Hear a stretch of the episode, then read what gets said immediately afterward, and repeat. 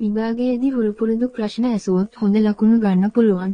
ඒ වගේම සම්මුඛ පරීක්ෂණයේදී හුරු පුරුදු ප්‍රශ්න ඇහුවොත් හොඳ රැකියාවක් කරන්න පුළුවන්.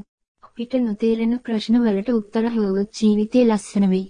මෙම ප්‍රශ්නය උත්සාහ කරන්න. මම ඉපදුනේ ඒ. මම ජීවත් වෙන්නේ. මම මැරෙන්නේ. මේ ප්‍රශ්නය අහන කෙනාට පුළුවන් මේ ඉපදීම සහ මරණය කියන දාමය කපා දමන්න. සිතුවිලි ලෙස ජීවිතය